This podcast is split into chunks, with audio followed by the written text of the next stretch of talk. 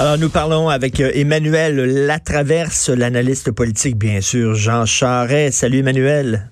Bonjour. Alors, euh, il se lance pas, finalement. Non, eh ben, c'est, euh, il se lance pas. C'est décidé. Je pense que entre toi et moi, c'est la décision raisonnable à prendre, tant pour euh, lui euh, et sa vie personnelle et professionnelle que pour le bien du Parti conservateur, objectivement parlant. Euh, Monsieur Charret, bon, il a beau invoquer là, des règles qui rendent l'arrivée des gens de l'extérieur difficile, le fait que le Parti conservateur a changé objectivement, on aurait pu lui dire ça il y a un mois et demi. Hein? Ben oui, ben oui. Puis écoute, Emmanuel, Emmanuel, il dit qu'il est trop progressiste pour le Parti conservateur. C'est très drôle, ça. Ben, un chef qui a, euh, je veux dire, c'est ça le but euh, d'une course à la direction, c'est de faire évoluer des partis. S'il y avait eu vraiment un gros tirant d'eau, un tapis rouge de dérouler parce qu'il était celui qui pouvait les faire gagner, il aurait pu euh, faire avaler bien des couleuvres ben progressistes au Parti conservateur. Le fond du problème, c'est que pour s'imposer dans cette course-là, il fallait que M. Charest soit capable d'invoquer auprès du parti, qui était capable de gagner le Québec et d'avoir d'immenses appuis en Ontario. Et ça s'est révélé, mais dans les premiers 48 heures en décembre, après qu'elle a lancé cette idée-là, que ce serait impossible. Je veux dire, les bureaux euh, des députés conservateurs ont été inondés d'appels. Euh, le membership actuel voulait rien savoir. À partir du moment où les candidats ont jusqu'au 27 avril pour vendre des cartes de membres, euh, son chien était mort là. Euh, déjà, là, peut-être que sur une course de un an, il serait parvenu. Mais je pense surtout que c'est comme si M. Charret avait vécu dans une réalité parallèle depuis des années là. Euh, ce qu'on a vu, c'est qu'à partir du moment où sa candidature euh, s'est mise à faire parler, ça fait ressortir tout le débat sur ses problèmes éthiques. Ben oui, ben oui. Comme s'il avait lui-même oublié l'ampleur de ce problème-là. Ben tout à fait. Puis là, tu sais, déjà, déjà, là, il y a, bon, il y a la presse euh, québécoise à ses trousses. Alors, s'il se présente à la, course à la chefferie au Parti conservateur, là, il va avoir la presse canadienne anglaise qui va commencer à s'intéresser à lui. Voyons donc. Ben oui, c'est certain. Puis je pense que les, les, les affidavits rendus publics la semaine dernière ont comme donné une, une caution euh, à, plonger dans ce dossier-là pour la presse canadienne-anglaise. Moi, je suis pas surprise que jusqu'ici, ils n'en aient pas parlé. Jean Charest, c'est pas leur homme, comme on dit. À partir du moment où la course était lancée, ce serait devenu impossible pour lui. Euh, on l'a vu hier dans son entrevue avec Patrice Roy à quel point il est un politicien immensément habile. Là. Euh, malgré les efforts euh, de Patrice Roy pour le mettre dans les câbles, là, il a réussi à diriger l'entrevue dans les directions qui lui plaisaient. Mais la réalité, c'est que ça n'aurait pas duré 48 heures, cette histoire-là. Ben Et politiquement, euh, moi, je pense qu'il y avait un danger réel à partir de là à ce qu'il se lance dans la course parce que ça aurait contribué à polariser, à diviser et ça aurait objectivement, qu'on aime ou pas le Parti conservateur, ça aurait nuit à la crédibilité de ce parti-là, euh, qui fait euh, de l'éthique vraiment un élément fondamental euh, de son, ben oui. Comment, comment il aurait pu faire des leçons de Parti conservateur d'éthique à Justin Trudeau, qui, on le sait, a été blâmé à deux reprises par le commissaire à l'éthique? Comment il aurait pu, eux, se présenter comme étant euh, les, symboles de la pureté, alors que Jean Charest, qui brille la chefferie, est l'objet d'une enquête criminelle? Ça n'a aucun sens. Mais non, on peut pas imaginer un chef conservateur se lever et blâmer Justin Trudeau pour la GACAN, pour SNC Lavalin. Tout ce que le chef libéral aurait eu à faire, c'est de dire, ben, écoutez, moi, je suis pas sous enquête policière. Ou moi, j'ai pas été blâmé par la commission Charbonneau. Ou moi, euh, je veux dire, la liste est sans, sans fin. Mais il y a quelque chose de plus fondamental, c'est que M. Charret reproche au Parti conservateur d'être pas assez politique, d'être trop à droite sur des questions comme les enjeux sociaux, etc il y a plusieurs au sein du Parti conservateur qui partagent cette opinion-là. Hmm. Mais on ne peut pas faire évaluer, évoluer un parti en lui donnant un électrochoc. Là. Un parti appartient à ses membres avant tout. Hein. Et donc, c'est des changements graduels qui s'imposent là-dedans. Ça ne veut pas dire que le prochain chef libéral va, euh, conservateur va pas amener le parti plus au centre sur ces enjeux-là. On ne peut pas demander au Parti conservateur de se réincarner du jour au lendemain dans quelque chose de nouveau. Là. Hmm. Et sa présence aurait davantage, moi je pense, polarisé une course qui va déjà l'être énormément. On voit déjà la course, là. Regarde quelles sont les forces en présence en ce moment. Là. Il y a Peter McKay qui incarne de facto l'aile progressiste et Pierre Poilievre qui est l'héritier de Stephen Harper. Alors déjà, la course est axée autour d'une lutte pour l'âme de ce parti-là. Hmm. c'est hmm. elle qui va gagner. Alors là, tu mets Jean Charest dans le milieu, c'est comme mettre la dynamite au milieu de ça, là, tu sais. Et est-ce que c'est vraiment ça qui est le bien du Parti conservateur? Je suis pas certaine de ça. Emmanuel, tu parlais de l'entrevue qu'il accordait à Patrice Roy.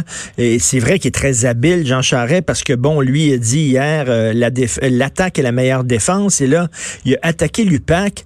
Mais bon, indépendamment de ce qu'on peut penser de M. Charest, euh, quand même, c'est attaques sur l'UPAC, parce qu'effectivement, j'en parlais à maître François-David Bernier, il dit, tu peux pas être sous enquête pendant dix ans. À un moment donné, il va falloir que ça aboutisse. Tu sais, comme disait Jacques Chagnon, on accuse ou on s'excuse.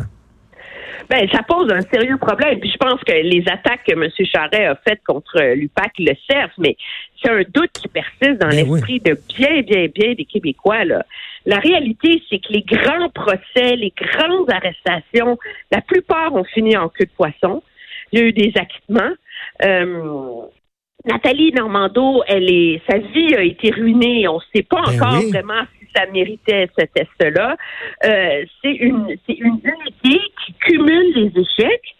Et donc, c'est vrai que sa crédibilité est mise à mal. Moi, je pense que ça soulève une question. Dans d'autres pays du monde, on est capable de poursuivre des dirigeants politiques pour corruption. Pourquoi au Québec, on n'est pas capable de le faire? Il y a un problème de compétence là-dedans à un moment donné. Puis, en même temps, puis en même temps, même l'UPAC est sous enquête, donc la crédibilité de l'UPAC est déjà entachée. Oui, la crédibilité de, de, de l'UPAC est entachée. Je pense que, d'ailleurs, le, le nouveau commissaire l'avait clairement laissé entendre euh, lors euh, de sa sortie euh, publique suite à sa nomination qu'à un moment donné, il faudrait trancher sur ces dossiers-là. Je pense, c'est tandis que le fait que M. Charest se soit retiré de la course va faciliter la prise de décision à l'UPAC. À partir du moment où il se lançait, ça devenait toute décision que prendrait l'UPAC serait vue sous un jour politique. Ben oui. Et là, maintenant, je pense que vraiment. Ils doivent, euh, donc, ils doivent, pousser un, soupir de soulagement à l'UPAC, là. Ben, très certainement, mais je pense que les Québécois sont en droit d'attendre des réponses, d'attendre des conclusions, mais de voir aussi le fruit euh, des réformes qui sont promises au sein de, de, de l'UPAC. La réalité, c'est que si l'UPAC annonce qu'ils ferment l'enquête mâchurée parce qu'ils sont pas capables d'obtenir les preuves suffisantes pour déposer des accusations, ça va pas redorer l'image de cette institution-là non plus. Là. Non, mais, euh, mais ils ont besoin de preuves. Puis, tu sais, ces gens-là, comme Jean Charest, il, est habile, il est pas fou. Si effectivement, si effectivement, il savait ce que faisait Marc Bibot, si effectivement, il était de mèche, euh, écoute, il a, fait attention. Là, puis, tu sais, il n'y a, aucune trace écrite ou quoi que ce soit. Ça va être très difficile de prouver que M. Charest savait ce que faisait Marc Bibot. Ben, c'est toujours immensément difficile à prouver ces, ces choses-là. Et regarde tous les procès qu'il y a eu dans un univers un peu parallèle. Les procès qu'il y a eu suite euh, au scandale des commandites. Premièrement, le scandale des commandites, il faut se rappeler, on ne on n'aurait jamais su le fin fond de l'histoire si Jean Brault, rappelle-toi, le, monsieur de Groupe Action, les rapports photocopiés, qui était déjà accusé pour une fraude mineure, avait pas décidé de se pointer à la commission euh, puis avait pas déballé son sac pendant euh, une semaine et demie. Là. Mm. Euh, si lui n'avait pas osé dire la vérité, on, la commission n'aurait pas été capable de faire cette preuve-là. Et la réalité, c'est que il n'y en a pas eu beaucoup des procès qui ont abouti euh, autour de ça. Plusieurs ont plaidé coupables sur des trucs mineurs, etc. Donc, c'est immensément difficile à prouver. Et euh, et, euh, et on saura jamais, moi, je pense, le fin, fin, fin fond de l'histoire. Mais la réalité, c'est que M. Charret a quand même droit au bénéfice du doute. Là. Ben oui, ben oui, tout à fait. Puis, tu sais, euh, dire, quand tu es l'objet d'une enquête, habituellement, tu le sais pas, puis les gens le savent pas. C'est secret. Là, il est objet d'une enquête. Tout le monde le sait au Québec et ça aboutit pas. Et là, c'est toujours une tâche sur sa réputation. Et à un moment donné, comme citoyen, il a le droit de dire, ben, vous pouvez pas enquêter sur moi ad vitam aeternam. Non, il ne faut pas oublier qu'il y a une marge très différente là, entre euh, enfreindre l'éthique politique et euh, poser un geste criminel. Je pense que le jugement de l'électorat québécois sur les manquements éthiques sous l'ère Charret, et il y a beau s'en dédouaner, là, ces manquements éthiques-là ont eu lieu et il était chef. Donc, il en est responsable. Hmm. Le verdict populaire a été passé et on a juste à voir le débat qui a lieu au Québec depuis quoi, deux semaines et demie autour de ça, là. Je pense que les Québécois ont donné leur verdict là, sur si eux croient majoritairement que Jean Charest mérite de devenir euh, chef du Parti conservateur. Donc, le prix politique, il est payé pour M. Charest, là. Euh, oui. C'est important de le souligner quand même, là. Oui, Est-ce qu'un prix légal, judiciaire, criminel à payer, mais la barre est légitimement beaucoup plus haute à ce chapitre-là. Et je pense que vraiment, il va falloir euh, que l'UPAC finisse par, par trancher. Là. Ben oui, ben en tout cas, là, il vient de payer le prix politique, et comme tu le dis. Ce chapitre-là, je pense, c'est la fin de la carrière politique de M. Charret. On verra ce qui se passe après avec l'UPAC. Il faut absolument parler de la commission parlementaire sur le mode de scrutin. C'est extrêmement important. On est en train de réfléchir, de changer la façon dont on va élire nos gouvernements, puis on en parle peu. écoute, là, tu sors dans la rue, Emmanuel, puis tu parles de ça avec monsieur, madame, tout le monde. Là, ça, ils parlent pas là, de ça. Oui, c'est drôle. Je suis pas surprise, c'est étant dit, là, parce que c'est un peu compliqué, etc. Mais je pense qu'il faut trouver une façon d'intéresser les gens à ça. Puis moi, ce que je trouve très intéressant, c'est que ça fait des années au Québec qu'on parle de réforme de mode de scrutin. C'est toujours un consensus. Ah oh oui, ça prendrait une proportionnelle. Ce serait plus juste, ce serait plus équitable, ce serait plus démocratique. Les gens sentiraient que leur vote compte, etc. Et là, face à un gouvernement qui ose agir avec un projet de loi, le fait qu'il y a une coalition, tu sais, une entente, le PQ, QS, CAC, pour aller de l'avant, ça donne un sens de, de réalité politique là, à ce, à ce projet-là.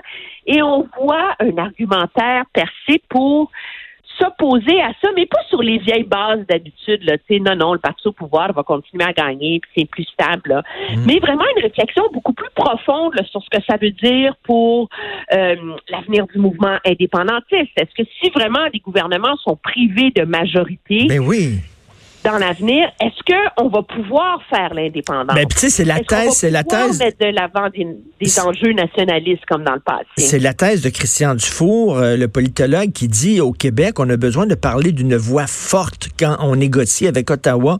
On a besoin de parler d'une voix forte. Si on commence à chicaner entre nous puis avoir euh, un parlement à l'italienne et tout ça, ça va nous affaiblir auprès d'Ottawa.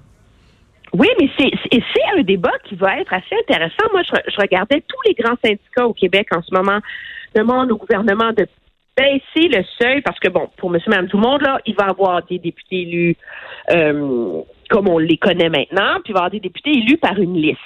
Et donc, la liste va être distribuée proportionnellement au nombre d'appuis gagnés dans l'élection par euh, le parti en question. Donc, si tu as eu 10% d'appui, tu as 10% des sièges attribués mmh. par la liste. L'enjeu, c'est elle est où la, ligne pour pouvoir faire élire des gens vraiment à la proportionnelle? Est-ce que c'est 5% Est-ce que c'est 10% Le gouvernement dit ça à 10% en ce moment. Déjà, tous les syndicats demandent que ce soit 5% pour favoriser les petits partis. Donc, est-ce que vraiment on va mettre en péril la, la stabilité de nos gouvernements? Et ça va devenir un enjeu pas mal plus délicat pour les partis politiques parce que, regarde, au Parti québécois, en ce moment, il y a l'unanimité de dire qu'il faut la proportionnelle. Je sais pas si tu as vu euh, plus tôt cette semaine Frédéric Bastien, qui sont sérieusement à se passer, se lancer dans la course à la direction, a écrit un éditorial très intéressant sur la question dans le devoir en disant que euh, que c'était très mauvais pour l'indépendance et pour l'avenir du Parti québécois que d'envisager une proportionnelle parce que ça minerait les chances de d'obtenir une majorité de partis indépendantistes à Québec en fractionnant le pouvoir. Donc, ça minerait les chances de faire un, référendum et que, à un moment donné, il faut pas mélanger euh, euh, les idées progressistes avec l'avancement de l'indépendance. Et donc, est-ce que ce, est-ce que cette hmm. coalition politique qui est derrière la réforme en ce moment va se fractionner. Euh, est-ce que le Parti québécois va continuer à appuyer ça jusqu'au bout? Euh, chez Québec solidaire, j'ai pas beaucoup de doutes, là. On s'entend. Mais je pense que c'est un débat auquel les gens devraient s'intéresser parce que ça dépasse largement euh, la question de qui va gouverner, puis si on va avoir des gouvernements minoritaires, majoritaires. Tu sais. Je pense qu'il faut avoir le courage d'avoir une, une réflexion sur ce que ça veut dire pour la capacité de gouverner des, euh, des, euh, des partis au Québec dans l'avenir. Euh, et ça, c'est assez existentiel, je dirais. Ben oui, ça, ça, va être un changement vraiment extrêmement important. Il faut que les gens s'y intéressent à tout prix. Merci beaucoup, Emmanuel Latraverse. Merci. Ça me fait plaisir. Bonne journée. Salut.